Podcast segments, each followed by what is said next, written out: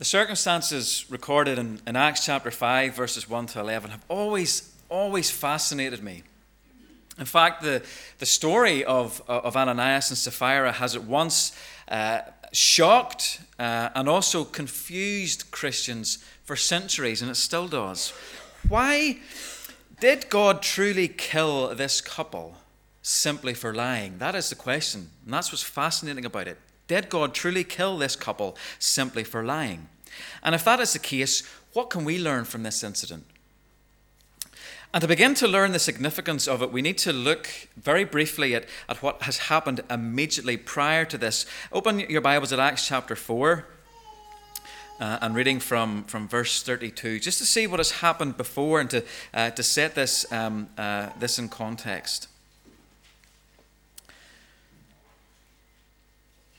In chapter 4 of Acts and from verse 32, we read All the believers were one in heart and mind. No one claimed that any of his possessions was his own, but they shared everything they had. With great power, the apostles continued to testify to the resurrection of the Lord Jesus, and much grace was upon them all. There was no needy persons among them.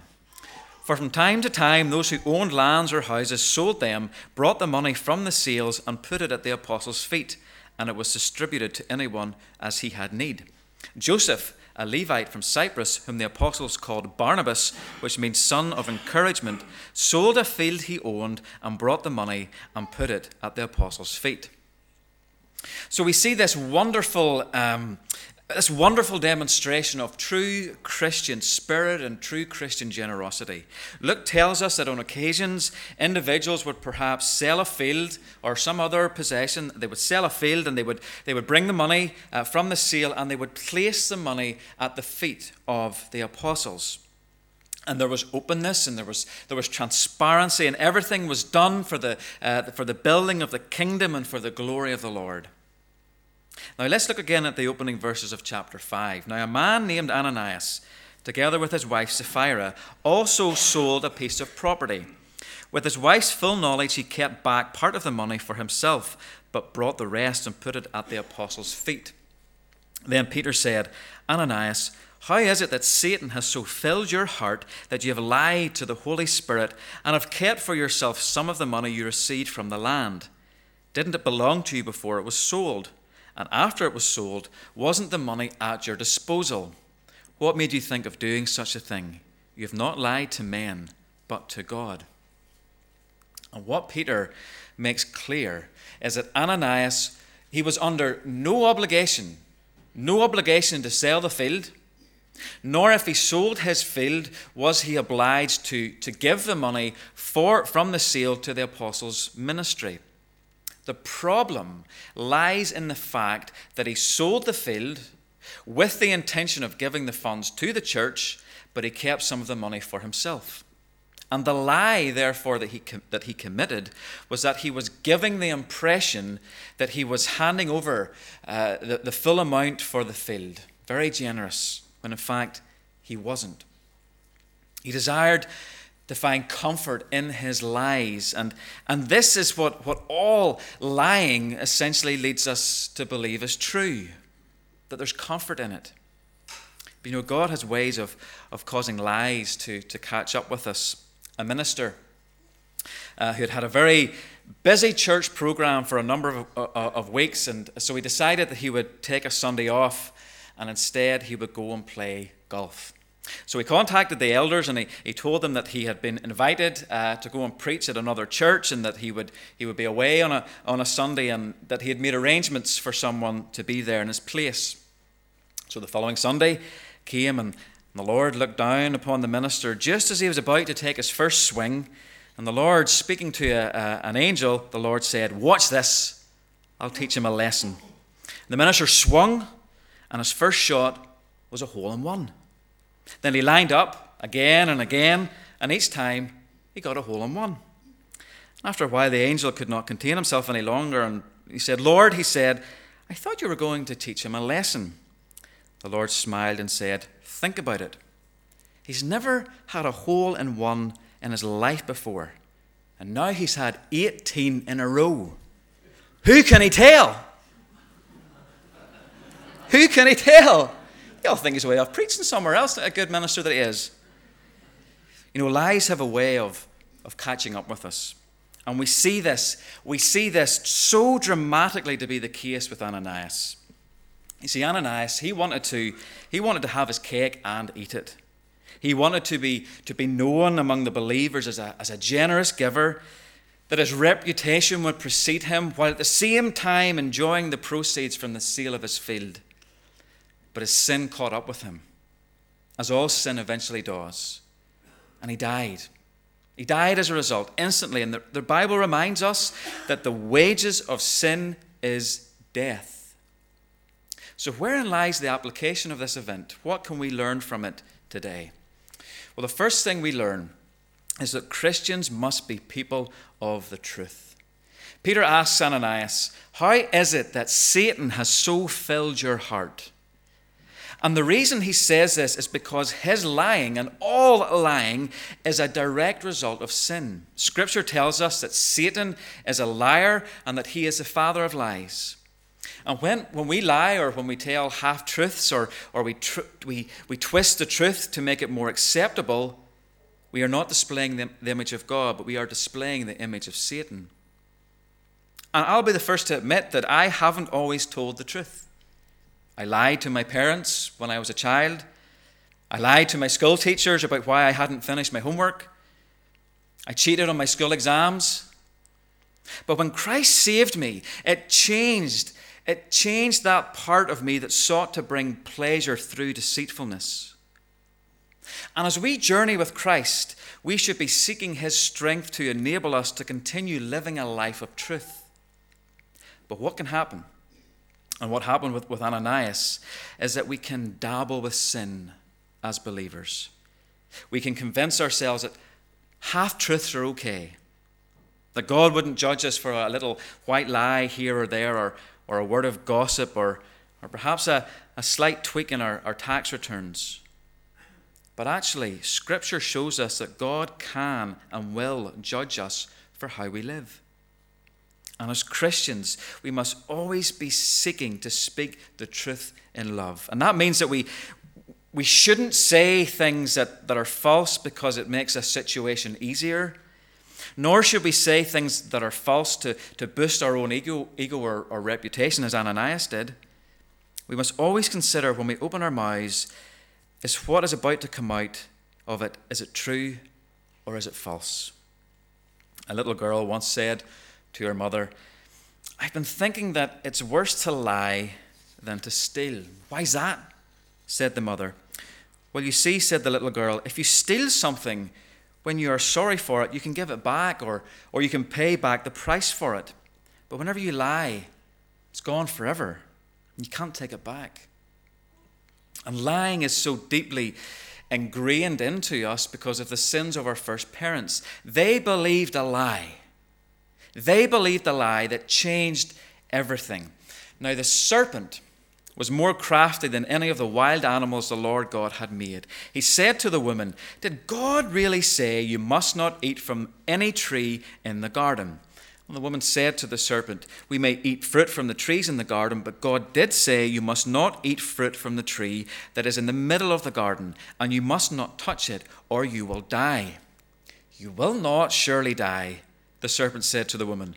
For God knows that when you eat of it, your eyes will be opened, and you will be like God, knowing good and evil. And Adam and Eve, they believed the lie. And the lie led to temptation, and the temptation led to sin. And sin caused our first parents to fall, and we have been suffering the consequences ever since. Sin is real, sin leads to death and our human nature desires that we dabble with it. And the reason that we dabble with sin and become comfortable with it, even, even after we've come to Christ, even after we've come to faith, the reason that we dabble in it is because we do we underestimate the holiness of God. And this is the, the second application of our text this morning. Cultivating a knowledge of the holiness of God. Ananias and Sapphira believed that they could, they could hoodwink both the apostles, and they, they could hoodwink God. And the outcome for them was instantaneous death. Yet we look at this incident and come to the conclusion Well, that was a bit severe. A wee white lion, and God strikes him dead. And the, reasons that we, the reason that we come to that conclusion is that we do not truly understand God's holiness and our sinfulness and how the two are at such odds. And it was Ananias' sin, it was his, his unrepentant heart laid before the holiness of God that caused him to die.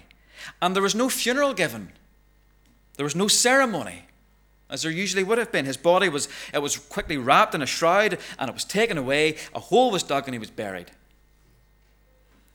And this incident reminds us that, that sin is sin. There are, no, there are no levels of sin.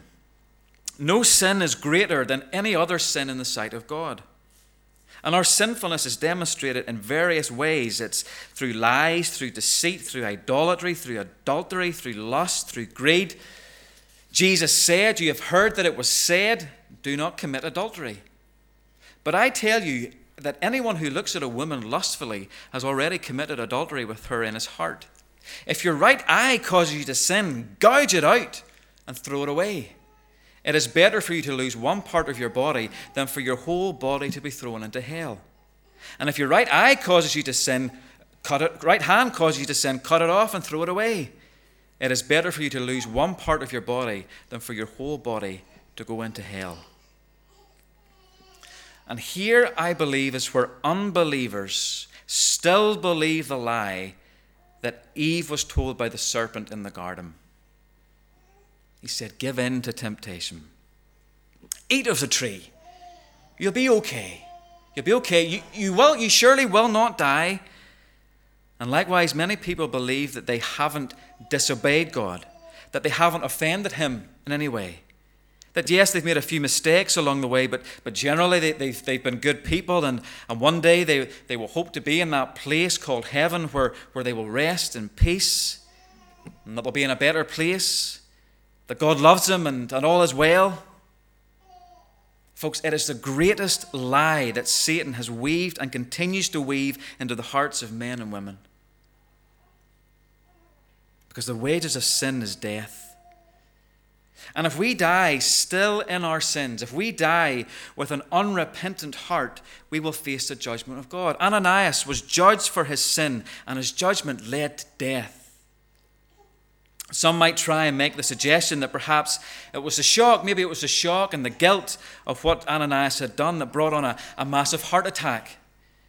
But if that were the case, how does that explain the death of his wife Sapphira?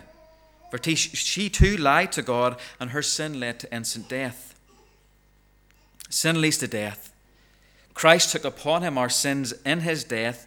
He was raised to life. And as we exchange our sins for the salvation of God, we are set free from the punishment of sin and from eternal separation from God. And Luke tells us that after all this took place, that great fear, they were terrified, great fear seized the whole church and, and all who heard about these events. And they had every right to be afraid because they had been subjected to the holiness of God. And one day, one day, we will all come face to face with that same holiness. And the moment that you see Him, the moment that, that you stand before God, because one day every one of us will stand before Him. We will see Him. Everyone in this room will see Him. And the moment that we get that first glimpse of God, our natural response will be to fall down. It will be to bow before Him. It will be to cower in fear, for such is His holiness. And it will be unlike anything we've ever experienced. We will be absolutely terrified. But we don't understand this, nor do we believe it. But in that moment, all the things that distracted us in this life, all the things that, that have held our attention or caused us worry or, or distracted us from God, they will mean nothing. And we will quickly realize that our time should have been spent focusing on Him. Sin blinds us. Sin blinds us so that we choose the quick fix or the short term gains in life. And we lose sight. We lose sight of the long term loss in the life to come. And here is where the full application of this text is most forcibly felt. If God were to come among us now, if His holiness was to reveal our sinfulness, how would we respond? What would the outcome be? Would we, like Ananias and Sapphira, drop dead because we know that we are still in our sins, that we haven't accepted Christ as our Lord? Or will we drop the knee and bow in fear and wonder before our Savior and Redeemer? Because, folks, that day is coming. That day is coming, and God, who is, who is not, some, not some cruel tyrant who is out to get us, but who is a loving Father, a loving Father who longs that we be restored to Him, a loving Father who is giving us ample opportunity to accept Him as our Savior. And perhaps for somebody here today, this this might be the last opportunity that you have to respond to Him. Consider that. Today might be the last opportunity to respond to Him. Now, you might say, Oh, come on, Phil. You're being a bit overdramatic. And that's exactly what Satan would have us believe. What has had millions and millions believe from the beginning of time who have gone to a lost eternity. But today, God is calling us.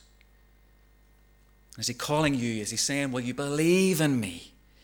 Will you trust me? Will you allow me to save you? For if you are not saved today, then you must be saved.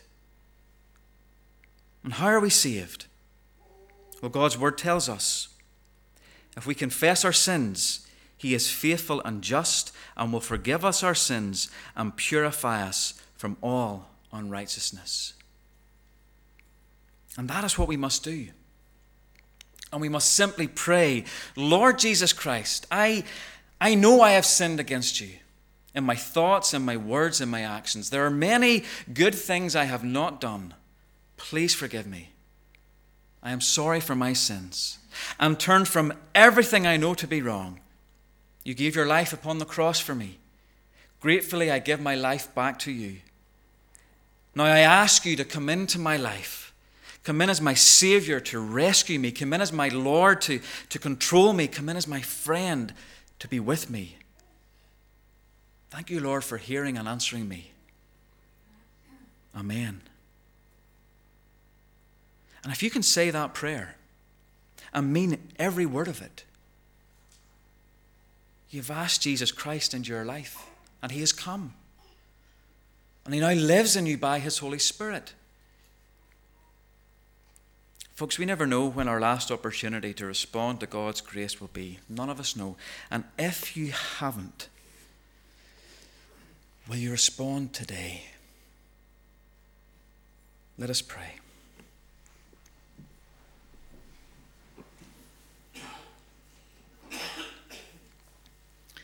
Lord, we thank you for the invitation that is before us to come unto you.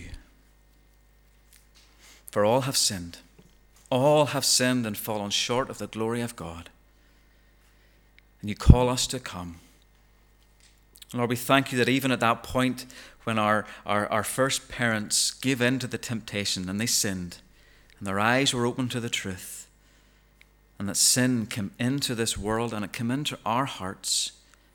Lord, we thank you that even at that point in history, you had planned to send your Savior, Jesus Christ that one day he would come as the, as the Savior and the Redeemer of all mankind to convict us of sin, to show us that there is no way to get to heaven on our own.